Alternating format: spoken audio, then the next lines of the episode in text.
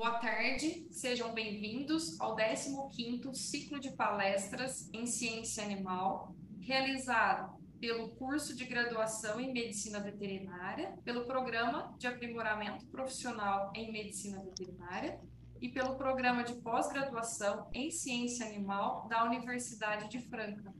Em nome da comissão organizadora, eu, professora Fernanda Gozuen, eu gostaria de agradecer né, aos palestrantes e aos participantes.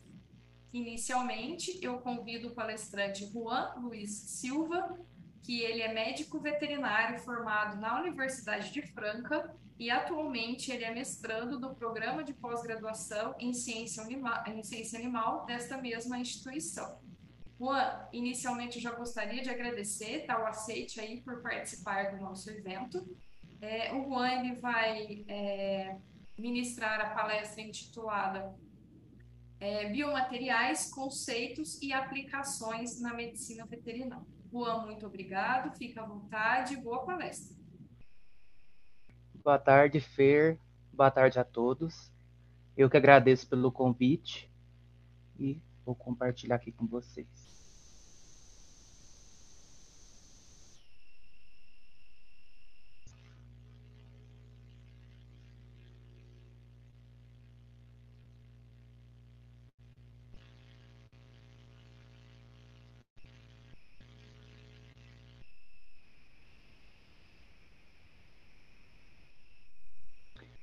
Mais uma vez, né, uma boa tarde a todos que estão presentes. Né, eu vou conversar com vocês um pouco sobre biomateriais, né, os conceitos e suas aplicações dentro da medicina veterinária. Como a professora Fernanda já me apresentou, né, mas para quem não me conhece, eu sou Juan Luiz Silva, né, tenho a graduação na medicina veterinária aqui pela instituição. Atualmente também faço parte do programa de pós-graduação em ciência animal e eu também eu trabalho com linha de pesquisas em engenharia regenerativa com obtenções de biomateriais e também em patologia animal. Então, vamos ao assunto, né, que seriam nossos queridos biomateriais. Acredito que todos vocês, em algum momento da vida, já foi apresentado algum desses materiais aqui. É, esses materiais, eles é efetuados para entrar em contato, né, com o nosso corpo então aqui a gente temos então uma pele de tilápia, temos uma lente de contato que algumas pessoas podem utilizar, parafusos ortopédicos, os stands e até resina odontológica. Né? Todos esses materiais aqui são de uso humano, mas mais para frente a gente vai apresentar para vocês alguns materiais mais no foco na veterinária. E por se tratar de um produto a gente tem que pensar, além da utilização dele, o mercado de atuação desses materiais. Então, eu trago aqui para vocês né, é, um dado muito importante da ABIMPET, que é uma associação das indústrias de produtos do mercado veterinário, que ele demonstra para nós um crescimento da população dos animais no Brasil. Então, note-se que o acúmulo é um valor bem expressivo, né? A gente teve então um aumento de 3,6% do crescimento acumulado de 2020 a 2021.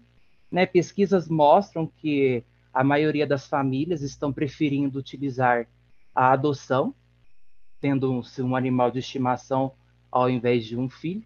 Né? Isso para a gente que é da medicina veterinária e trabalha com os animais é ótimo.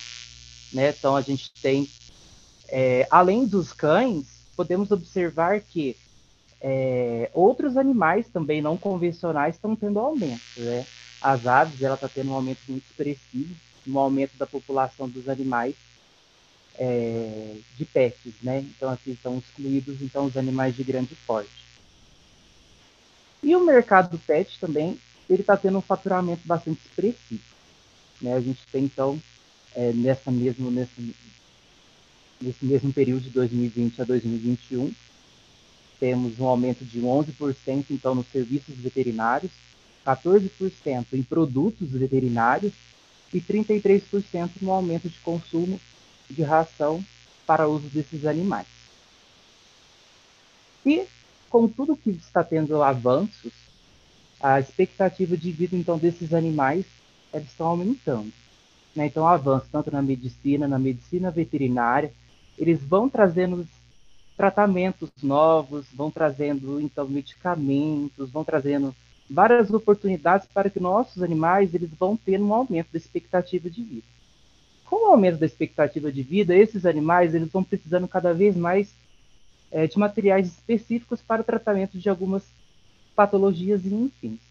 E aí é onde surge a oportunidade da criação de biomateriais como método de tratamento ou diagnóstico de alguma das doenças.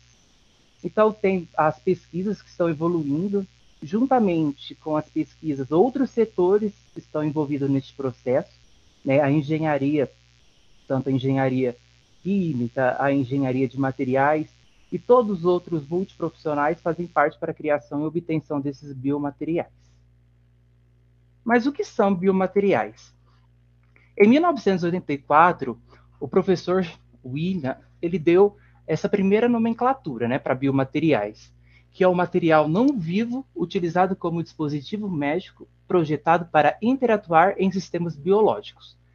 Em 84 ele deu essa definição, porém somente em 1986 é, foi oficializado essa nomenclatura, pois se juntou né, uma equipe de profissionais num consenso. Então eles se reuniram na cidade de Chester, vários profissionais que naquela época estavam fazendo pesquisas sobre o desenvolvimento desses materiais. Porém, ao decorrer do tempo, né, verificou-se que essa nomenclatura não fazia jus ao que realmente são os biomateriais. E durante o período até a atualidade foi modificada algumas vezes. Eu trouxe aqui para vocês apenas umas duas modificações, mas teve algumas outras, né? Então, aqui, em 91, o que, que ele propôs? Que todo material destinado a contatar com o sistema biológico para avaliar, tratar, reforçar ou substituir qualquer tecido, órgão ou função do organismo. O que, que mudou de 86 para 91? É que 86 utilizava a ideia que esses biomateriais ele tinha uma única pro, é, propriedade. Ele deveria ser um material bioinerte. Né? Mais para frente vou descrever para vocês a característica de um material bioinerte mas em 91 já se percebeu que ele não precisava ser somente bioinerte, ele precisava de outras características.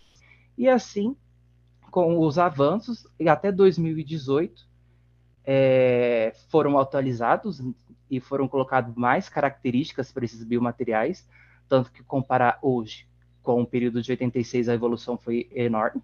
Então hoje temos que toda substância projetada para assumir a forma que por si só ou como parte de um sistema complexo é utilizada para direcionar através de controle das interações com componentes vivos ou percursos de qualquer procedimento de diagnóstico ou terapêutico, no ser humano ou na medicina veterinária. Ou seja, esses biomateriais, eles é utilizado não só para fim terapêutico, né? A gente consegue utilizar esses biomateriais para fim de diagnóstico, a gente consegue utilizar ele apenas como um método para realizar um curativo, e vocês vão ver que são várias aplicabilidades que temos dentro de biomateriais. E os biomateriais, da onde que eles vêm? Né? Eles surgem de qual maneira?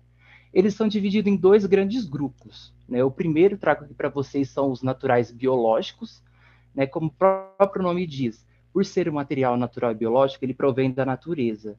Então, a gente consegue ainda dividir esses produtos em três categorias. A gente temos os halógenos, que são biomateriais aonde eu vou retirar a matéria, o produto que eu preciso do doador e ele vai ser o próprio receptor, né? Ou seja, é, eu poderia tirar um pedaço de pele do meu corpo e fazer um enxerto em mim mesmo. Seria como se fosse um biomaterial natural. O autógeno é eu retirar de um doador da minha mesma espécie e o receptor ser uma pessoa diferente, um animal diferente. E o xenógeno é quando você retira o produto é, de um animal que não é da sua espécie e coloca em determinada outra espécie. E esses materiais eles são oriundos da onde? Conseguimos extrair esses materiais de alga, plantas, animais, microorganismos. E o que, que utilizamos então desses produtos? Fazemos extração de colágeno, quitosana, elastina, produção de vacinas. A gente pode tirar, então, é, o vírus inativado. Então, assim, tem diversas possibilidades dentro desses biomateriais biológicos. Também temos aqueles biomateriais sintéticos, ou seja, eles são fabricados a partir de alguma coisa. Né? Então, a gente tem quatro grandes grupos dentro destes. A gente tem, então, os materiais metálicos. Então, aqui, nesses materiais metálicos, as características importantes de materiais deste tipo é que o metal ele tem uma alta resistência, né? Então, assim, é, a gente utiliza muito esses metais para substituição de praticamente osso ou órgão de sustentação, né? Então, por ele ter essa alta resistência, tanto a impacto, a fratura, essas características possibilitam utilizar esses, é, esses materiais metálicos como um biomaterial.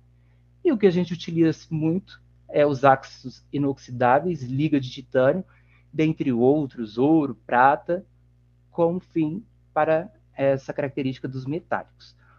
E também os metálicos, recentemente, de um período não sei a data, mas é, foi utilizado os materiais metálicos como condutor elétrico.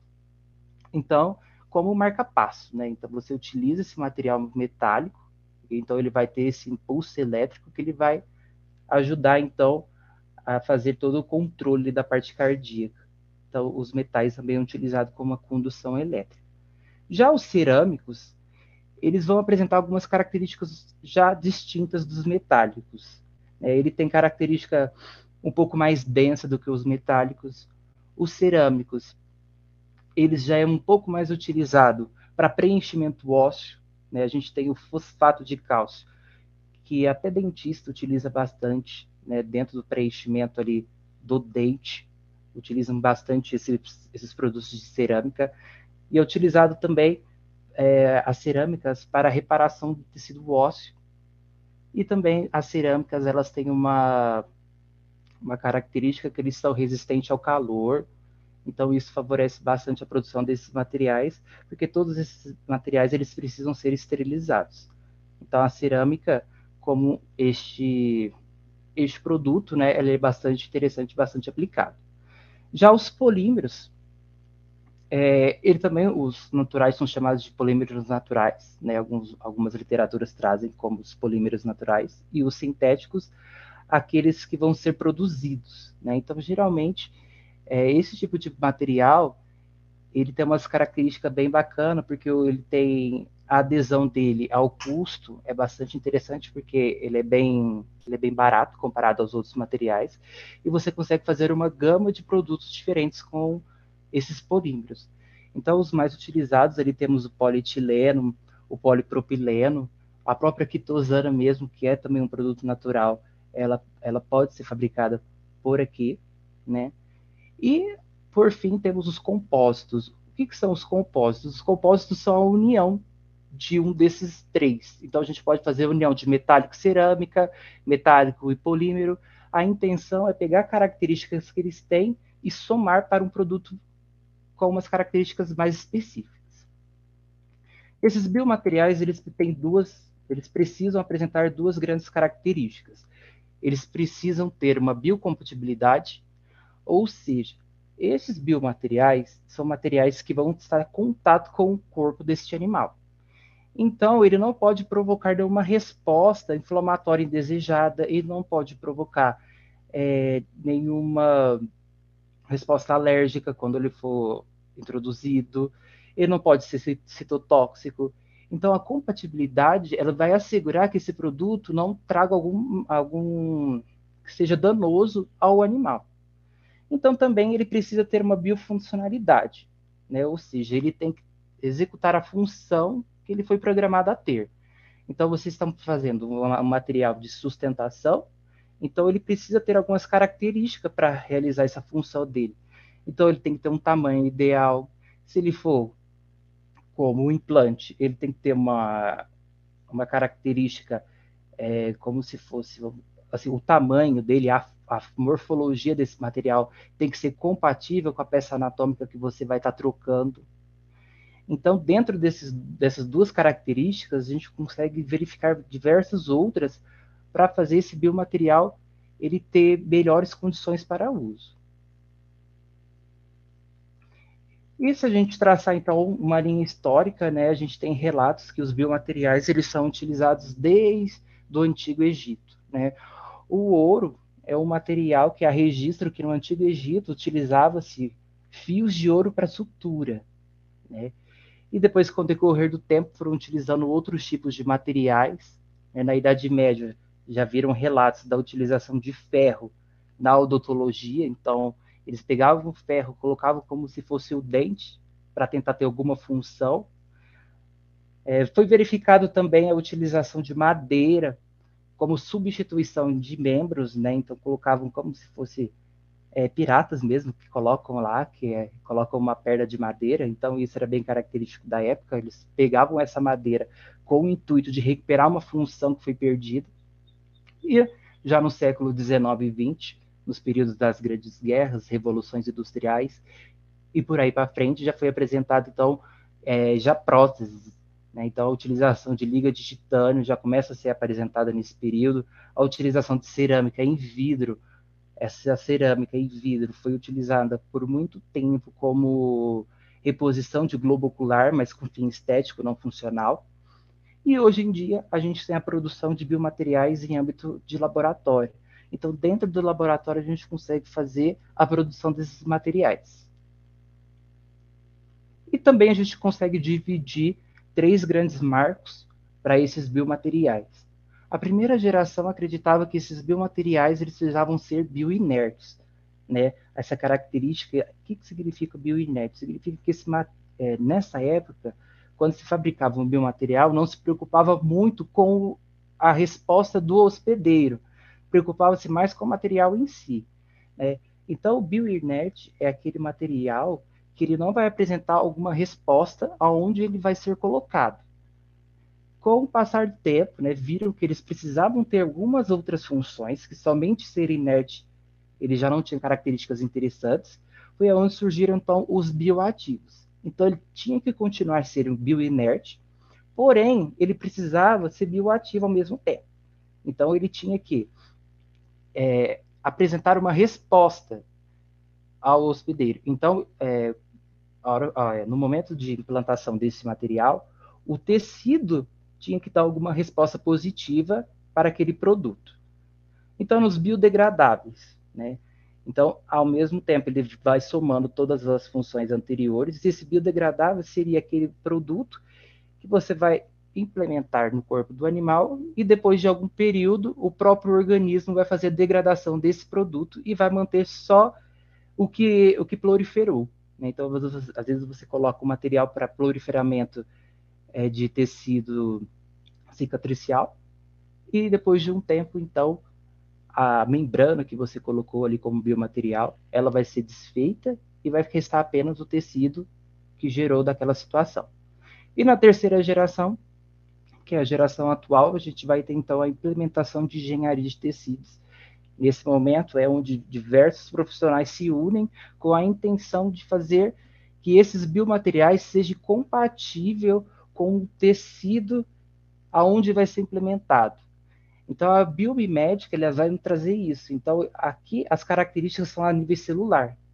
Então ele precisa ter todas as ativações e reparação de tecido a nível celular. Esse aqui é um ciclo de vida da obtenção de um biomaterial tudo se conversa então com alguma ideia, né? Você precisa ter é, o que, que você precisa, uma condição para você tratar, né? Você vai desenvolver esse produto, né? Você vai pesquisar quais materiais vão se adequar àquilo que você espera que esse produto venha a realizar, né? Você vai ver maneiras de fazer a síntese, a produção deste material. Este material ele passa por diversos testes porque ele precisa ser um, um, um, produto biocompatível, então ele não tem que trazer reações danosas ao animal. Então você faz vários testes, toxicologia, a, é, bioestabilidade mecânica e física, se ele vai, é, dependendo da situação, ele tem que aguentar algum impacto, ele tem que aguentar a temperatura, então são realizados testes. Então depois desses testes, você vai fabricar o produto em si, né? Este produto ele tem que ser capaz de sofrer esterilização, porque você precisa que ele passe por esse procedimento. E depois, novamente, você começa a fazer outros testes para a questão regulatória. Então, aqui a gente tem a Anvisa e o MAPA, que cuida dessa parte regulatória. Então, eles vão pedir toda a documentação para você comprovar a funcionalidade e a compatibilidade desse material. Após toda a questão regulatória, você vai partir para o uso clínico, que vai ser os testes em animais propriamente dito. E depois disso, você vai fazer, então, é, a análise histológica daquele seu teste para ver, então, se realmente o seu biomaterial foi funcional ou não. E dentro da veterinária, como que podemos utilizar esses biomateriais? Né? A medicina veterinária é muito ampla, né? A gente tem não só os animais é, domésticos, né? Temos diversas espécies que a gente pode estar utilizando esses materiais. E uma das áreas que mais utilizadas os biomateriais é a área da ortopedia. E isso também está relacionado muito a atropelamento, acidentes de trânsito. Né? Então, ao, é, biomateriais utilizados na ortopedia, eles têm os índices lá em cima devido a muitas taxas de atropelamento. E depois a gente consegue utilizar também na neurologia, no odonto e assim por diante. Aqui eu trago algumas aplicações conforme a origem desse produto. Então, dos grupos dos metais, o que podemos utilizar esses metais na medicina veterinária? Então, a gente tem um ácido inox, a gente consegue então fazer fixação de fraturas, instrumento cirúrgico. Então, todo aquele instrumento que a gente utiliza em diversas cirurgias, eles são considerados biomateriais. Né? Então, qualquer, é, qualquer produto que ele tem interação com o organismo é considerado um biomaterial. Né? Uma agulha, por exemplo, é um biomaterial.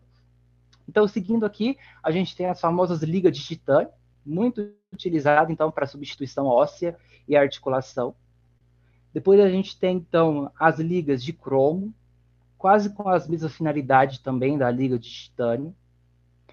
O níquel, né, a gente tem o ouro, que é um material muito maleável, a prata, conseguimos utilizar ela até em formato de pomada para pacientes que sofreram de queimaduras e agente antimicrobiano.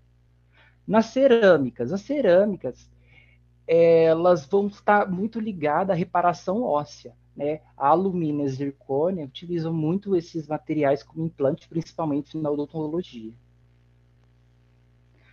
Os polímeros, eles estão mais relacionados àqueles é, produtos é, produtos hospitalares, né, como tubos de drenagens, catéter, o polipropileno. Ele é utilizado em suturas, né, na produção desses fios. É, a, é, o cloreto de vinila, que é o PVC, utilizados naqueles, naqueles saquinhos mesmo, onde se armazena o sangue, por, por o sangue ser é, um fluido corporal, então ele precisa então ser armazenado dentro de um biomaterial os compósitos, né? Então é a união desses produtos em FIBA com o intuito de melhorar as propriedades desses produtos já utilizados. Aqui eu trago um exemplo que eu vou detalhar um pouco mais para frente, que é de uma, de uma tese de doutorado de uma moça lá da USP. E os, os naturais, é, a gente tem um grande exemplo, o colágeno, né, tanto que aqui na, na Universidade de Franca, eu com a professora Marcela, a gente trabalha com esse produto, é uma, uma proteína muito interessante, né? Porque ela tem uma biocompatibilidade gigantesca e é utilizada, então, de diversas maneiras para revestimento, crescimento celular e assim por diante. O jornal da USP ele trouxe uma matéria muito interessante sobre uma pesquisa que a veterinária estava produzindo lá, que ela conseguiu utilizar um biomaterial para tratamento de fraturas em animais de grande porte. Então, a pesquisa dela, né, da Gesiane de Moraes Marcondes, né, é uma tese de doutorado, ela é orientada pelo professor André Luiz, eles utilizou, então, o nanocomposto à base de quitosana e carbono, né, foi revestido, então, com uma hidroxapatida e, em algumas situações, foi anexada ainda células-tronco. Como que foi, então, essa pesquisa dela?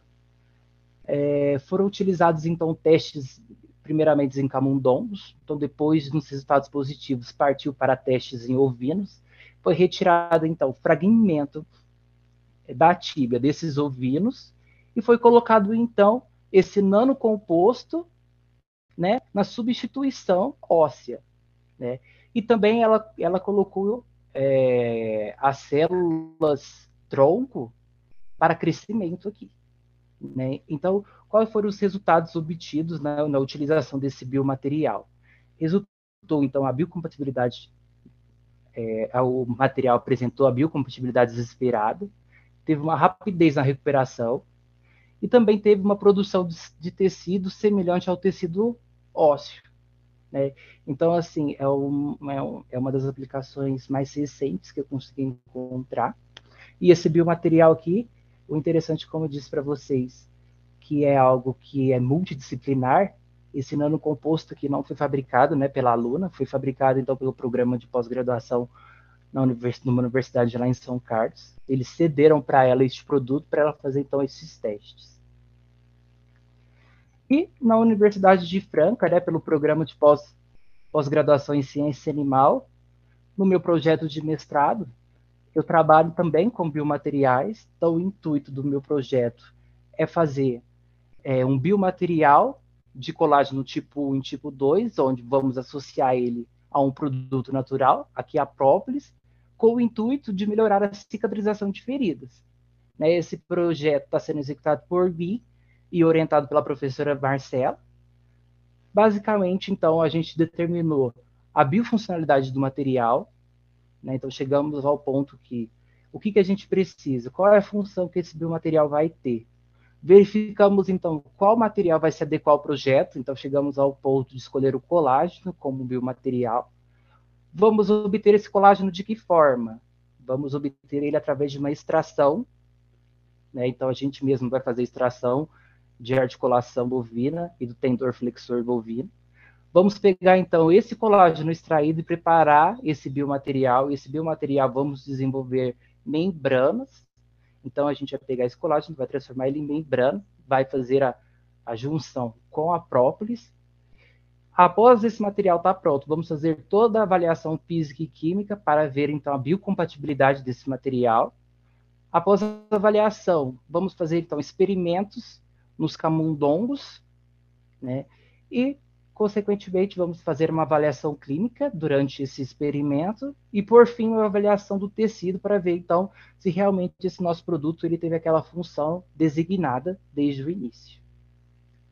Então, a conclusão é que a utilização de biomateriais ela tem se demonstrado cada vez mais eficaz, mais viável, né? O intuito do biomaterial é ele ser um produto cada vez mais barato para a população geral ter o acesso. Ele está tendo grande crescimento no campo da medicina veterinária. Ainda são muitos desafios a serem vencidos, né? por isso tá, temos muitos estudos e pesquisas para serem desenvolvidos, tanto aqui como fora. E também a utilização de alguns materiais faltam para determinadas espécies. Então, às vezes, na clínica, a gente tem que utilizar algum material que não é relacionado àquela espécie específica. E isso é, poderia ser um pouco mais trabalhado, né, uma oportunidade aqui para futuras pesquisas. Então, eu sempre trago né, uma mensagem de agradecimento também. Então, eu deixo esse pensamento aqui para vocês, né, pelo simples, pelo extraordinário, seja grato. Né? A gratidão ela tem que estar presente em nossa vida, né? E não importa o que você conseguiu,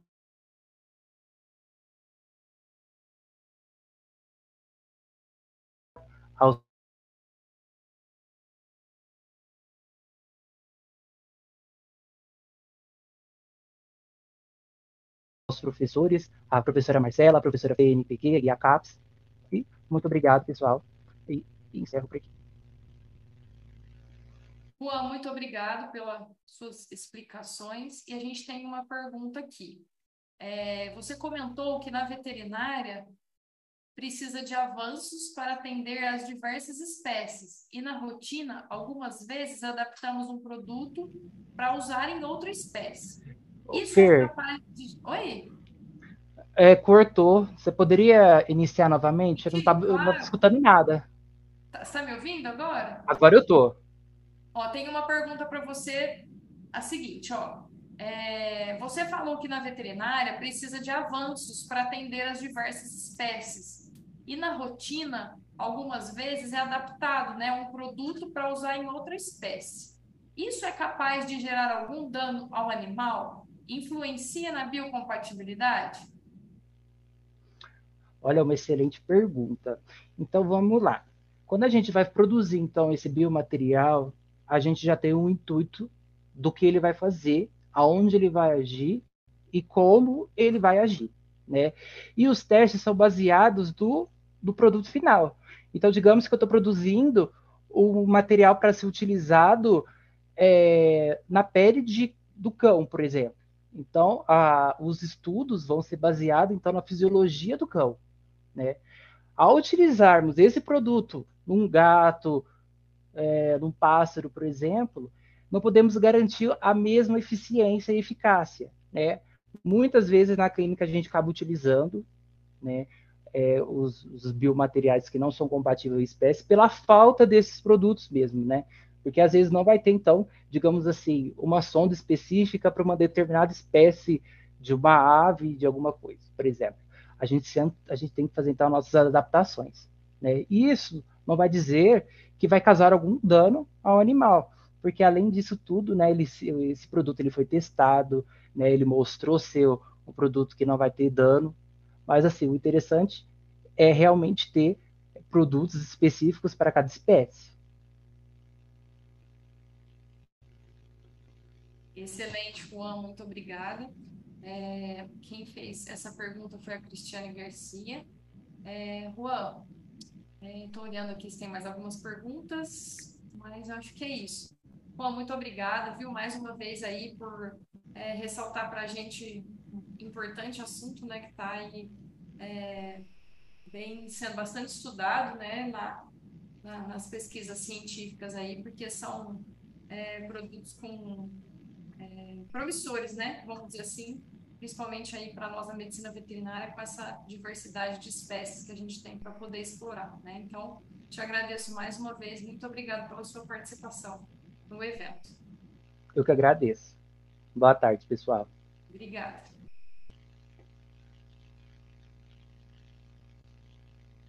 Pessoal, na sequência, eu gostaria de convidar a Maria Eduarda Prado,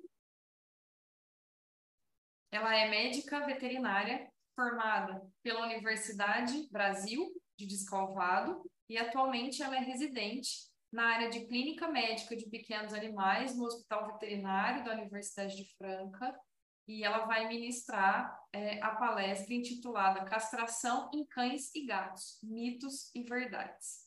Maria Eduarda, muito obrigada tá, pela sua participação no nosso evento. Boa palestra e fique à vontade. Obrigada, Fer. Boa tarde a todos.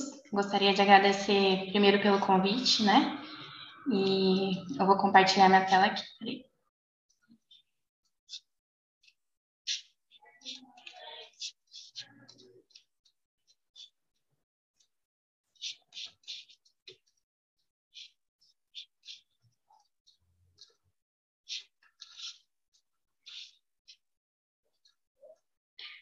Bom, gente, então hoje eu vou conversar um pouquinho com vocês sobre a castração em cães e gatos. É, eu não vou focar na parte cirúrgica, né, na técnica cirúrgica, mas sim é, conversar um pouquinho com vocês sobre os mitos e verdades, né, as dúvidas que os tutores têm e que acabam perguntando para nós veterinários, ou até as dúvidas que a gente tem, né, sobre a castração. Bom, então vamos lá. É, a castração em fêmeas ela previne realmente o câncer de mama? Bom, é, Overley lá em 2005 já é, fez um estudo com as gatas, né? Então, ele fala no estudo dele que a castração até os seis meses de idade possui uma porcentagem de 91% de redução de chance de, da, da gata é, vir a desenvolver uma neoplasia mamária. É, a castração entre os 7 e 12 meses, essa porcentagem já cai um pouquinho para 86%, e de 13 a 24 meses a gente vê que cai bastante, né? Vai para 11% de redução, né? De, de chance da, da gata vir a desenvolver uma neoplasia mamária. É, já nas cadelas, Schneider, em 1969, ele já dizia né, que as castradas, as cadelas castradas antes do primeiro cio, é, possuem somente 0,5% de risco né, no desenvolvimento de neoplasias mamárias.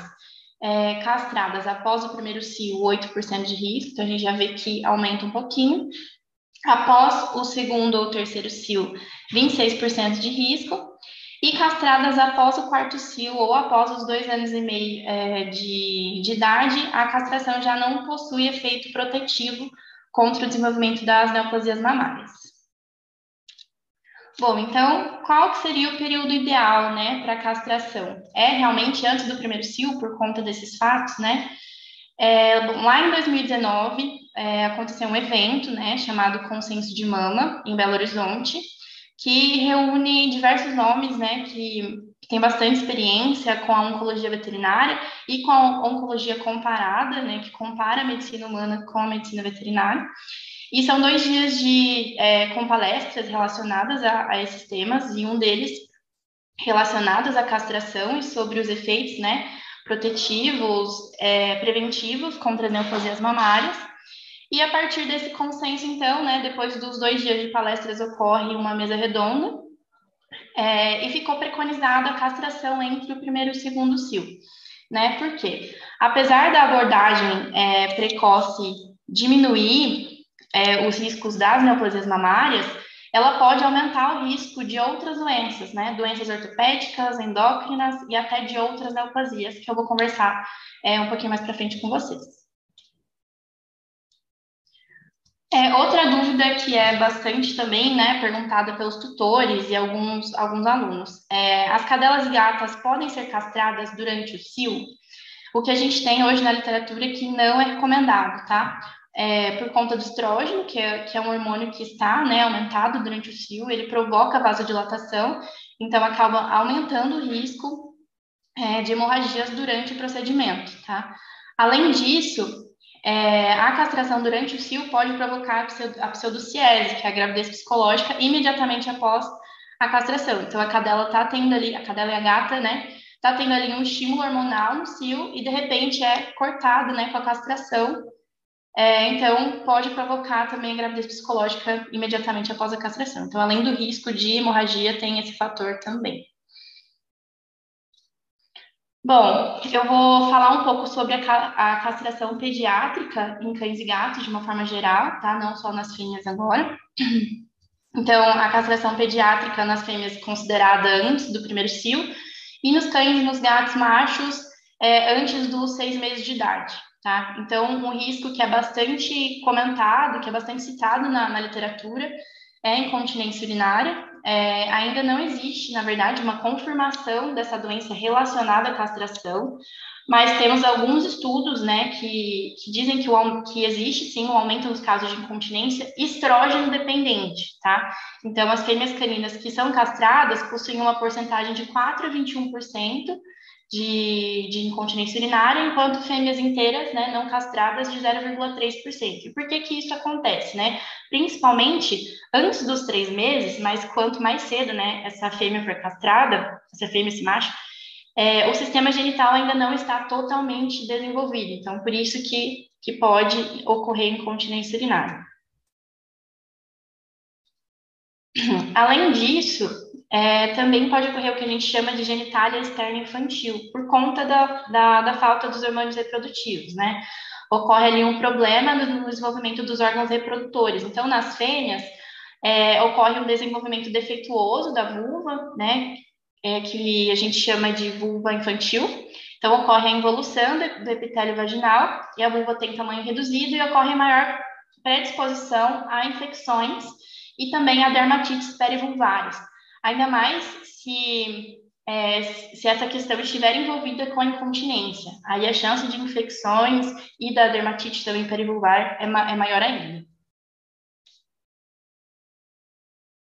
Bom, existe uma discussão também relacionada à obstrução uretral é, com a castração pediátrica, né? Principalmente em gatos machos, por possuírem a uretra menor e a presença de osso peniano.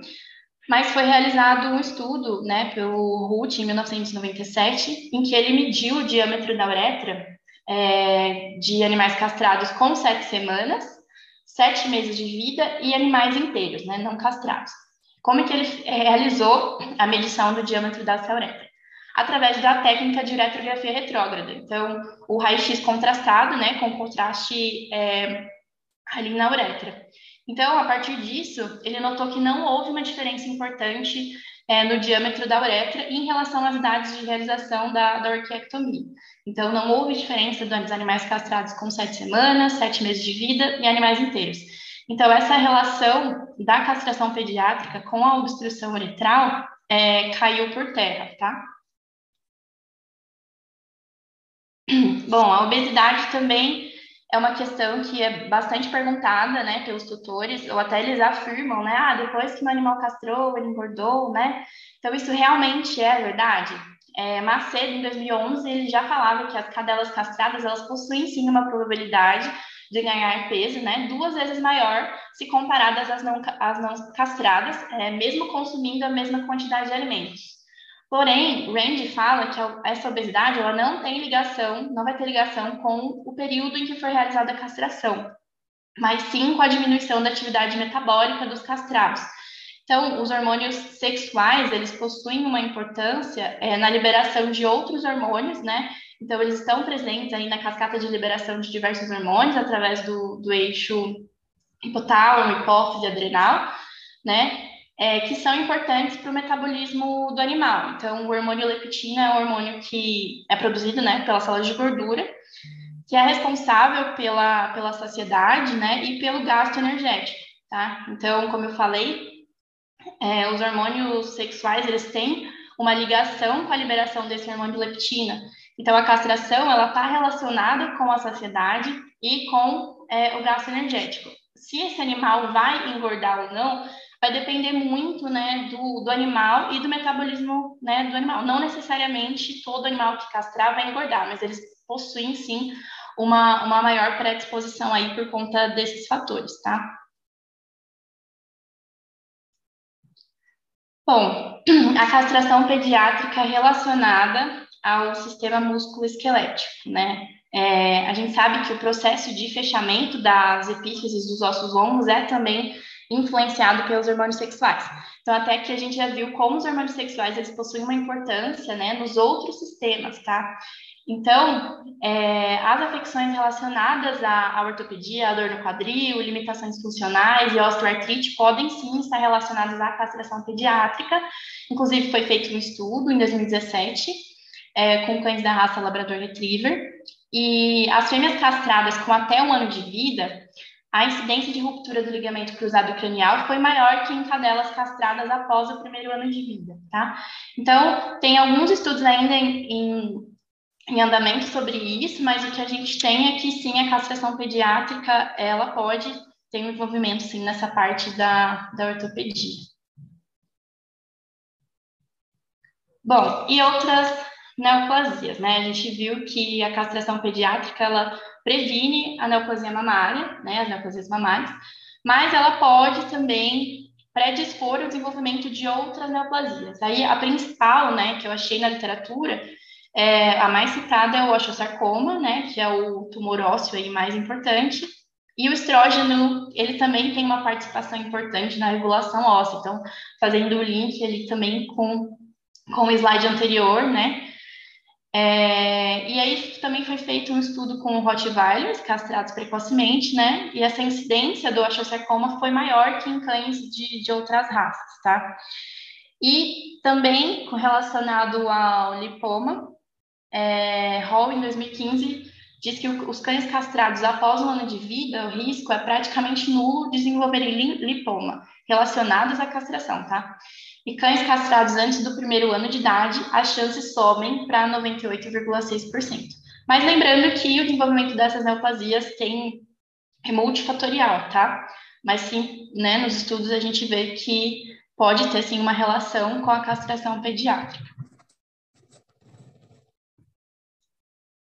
Bom, eu falei é, dos riscos da castração pediátrica, eu vou falar dos benefícios da castração de uma maneira geral. É claro que é, cada animal deve ser é, individualizado, né?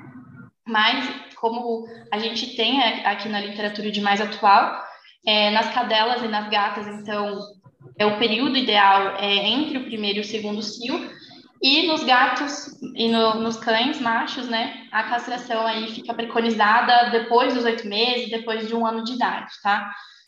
Então, a gente sabe que os benefícios da, da castração são inúmeros, né? A gente tem aí um papel importante no controle populacional e, como consequência, no controle das zoonoses, né?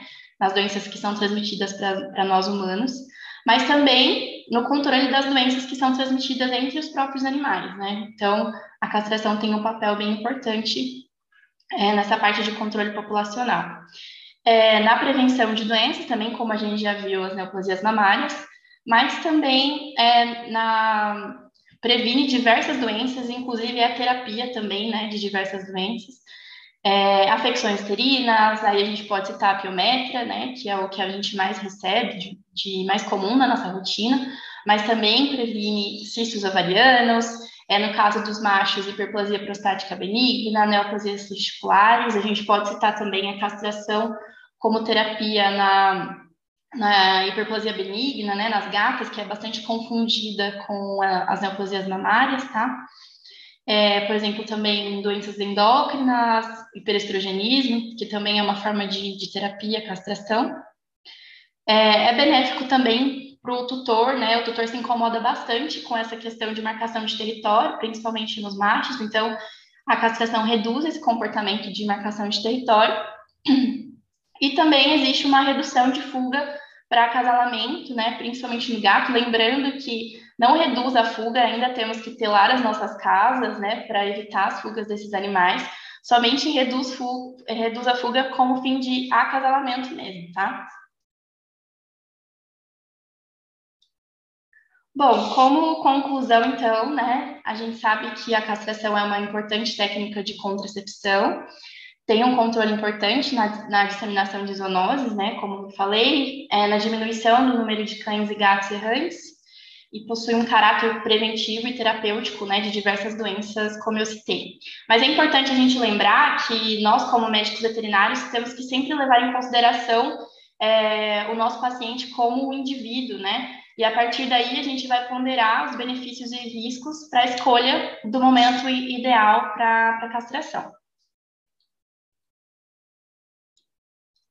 Bom, gente, a palestra foi um pouquinho curtinha.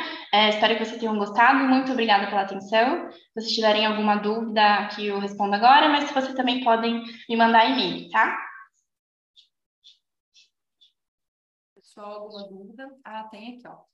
É, gatos machos, quando são castrados após aderir o ato de demarcação de território, existe a possibilidade da castração para essa demarcação?